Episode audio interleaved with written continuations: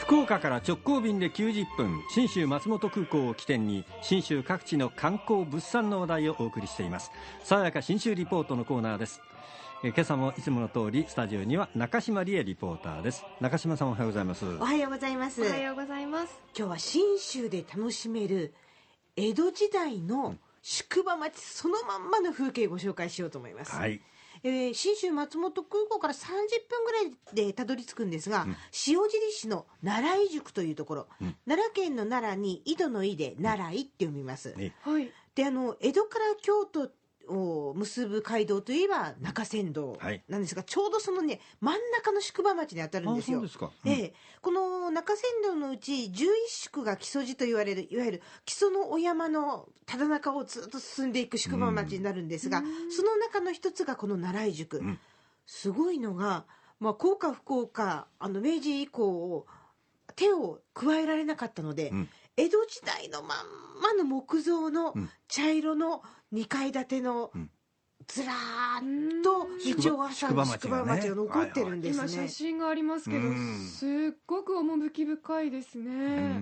このまんま曲げを言った人が走ったら、あ、時代劇の撮影ですかって感じなんですよね。大名行列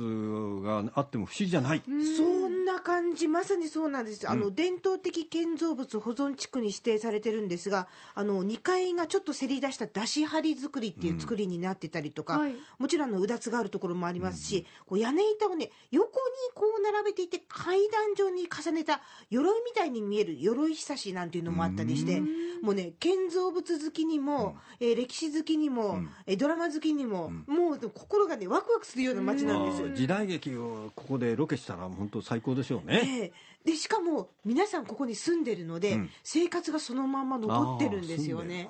趣深いところなんですが、うん、この奈良井宿を奈良井宿観光ガイドの青木義俊さんに案内してもらいました。この宿場町およそいちキロ続くんですね。約いちキロにあたりさんびゃくさんじゅっこの町並みが続いてるんですよ。えー、これとても長い宿場でしてね、この木曽でも一番大きな宿場になってるんです、えー、一番古いんですよね。そうで、青木さんも実は人生長くてはちじゅっさい代なんですが、もうとにかく楽しくいろいろ案内してくれました。このほら格子を見てごらんとか、うん、そのここの奥の土間見てごらん、うん、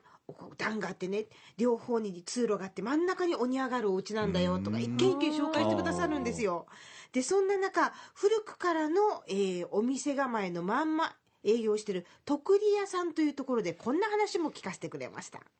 その徳利屋の旅籠の時代にかの有名な島崎藤村が、えー、小諸から教員として赴任して木曽路に入って小説家を志して旅してここへ登竜したんですよね。それで夜明け前を執筆したと言われております。えそういうことで徳利屋さん、あの今市の有形文化財としてあのきれいにされて、今は蕎麦屋さんに変わってますがね、中はほとんど改修されずにそのままの昔のままの状態で商売されております。えー、島崎藤村がここで小説を書いた。そうなんですよ。もうまさに歴史の中に自分も入り込める感じがするんですが、うん、そうですよね、うん、その他にもにひゃくねんとかにひゃくにじゅうねんとかずっと旅館を営んでいるお家があって、そこもやっぱり昔の建物のまんま生かされてますので、うん、ああまさにあの東海道中膝栗毛で、うん、矢地さんや北さんがお金があったらここに泊まりてえなとか言ってたのはこんなお宿なのかななんていうのも見れたりするんですよね。ねでこの奈良井宿 の, あの宿場町の特徴の一つとしてお寺が多いことがあるんですが、うん、さっき言ったようにいちキロさんびゃくさんじゅっこあるこの町並みの山の手の方にごけんいつつのお寺があるんですね、うん、でたったこのいちキロの間にいつつ寺があるっていうのはすごくこの宿場町が栄えたことの証明でもあるわけなんですよ、うんでお寺っていうのは大名行列が通るときに大名の宿場というか大名が泊まる宿としていわゆる本陣として使われてたんですって。本陣でね、ええ、その中の一つ長い泉の寺と書いて長泉寺っていうところがあるんですが、うん、ここはどんな大名行列もお泊まりいただけないというある行列が泊まるすごいお寺だったんだそうです。その答えはこれです。大名行列より格式の高い行列が一つあります。毎年これがですね、正式な名前は宇治採茶師と申します。またの名前はお茶壺道中ですな。えこのお茶壺道中が と, とても格式の高いその行列でしてね、おかごに清水の大きな壺を乗せて下に下にと行列したんですよ。 お, お壺様に皆さんが土下座して行ったわけですがね、えー、そういうことであの松本清張の西海道奇談という一節によるとよんひゃくにんの行列、その後ろに馬がひゃくじゅっとうついたって言うんですよ。その馬のひゃくじゅっとうに長い木箱に収めた杉の木箱に収めた信楽の壺をみっつずつ長い木箱に収めて馬の背に分けて乗っけて運んだという。だからひゃくじゅっとうっていうとろっこずつっていうからろっぴゃくごじゅういじょうだね。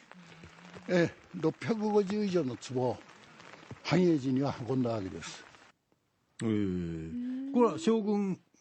に献上するんですか。そうなんですよ、うん、ここで一泊してるわけなんですね、うんうん、でその後、えー、この後甲州の方に行ってあの富士山の溶岩で作った氷室で、うん、ひんやり冷やして保存しているたんびごとにこうずっと届けていくという方法を取るんだそうです。お茶壺っていうのはね。へー。でこのお茶壺道中と深い関わりのある童謡を教えてもらいました。ずいずいずっころばしごまみそずい、わかりますよね、はい、さあこんな風だそうです。ずいずいずっころばし、お茶壺ずい、茶壺に追われて突品者、茶壺に追われて突品者、いやーお茶壺道中が来たぞという、さあお家入って戸を閉めて静かにしてなさいという。それで最後に抜けたらどんどこしょ、あ行ってしまったからさあ表へ出て遊びなさいと。これね、お茶壺道中を風刺した歌だとは割合みんな。知らないんですよ。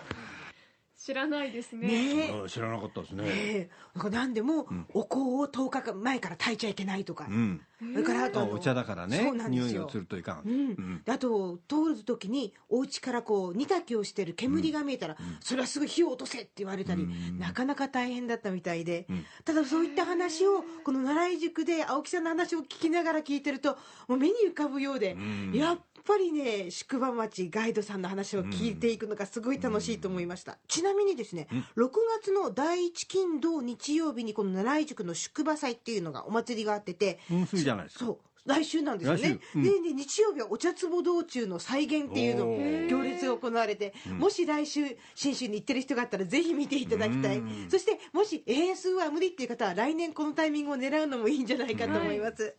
江戸時代からの宿場町塩尻市の奈良井宿への旅の玄関口も信州松本空港になります。福岡空港から信州松本空港まで エフディーエー 富士ドリームエアラインズの直行便がきゅうじゅっぷんでいちにちに往復結んでますんで、ひとっ飛びして江戸時代を楽しんでください。中島理恵リポーターでした。爽やか信州リポートでした。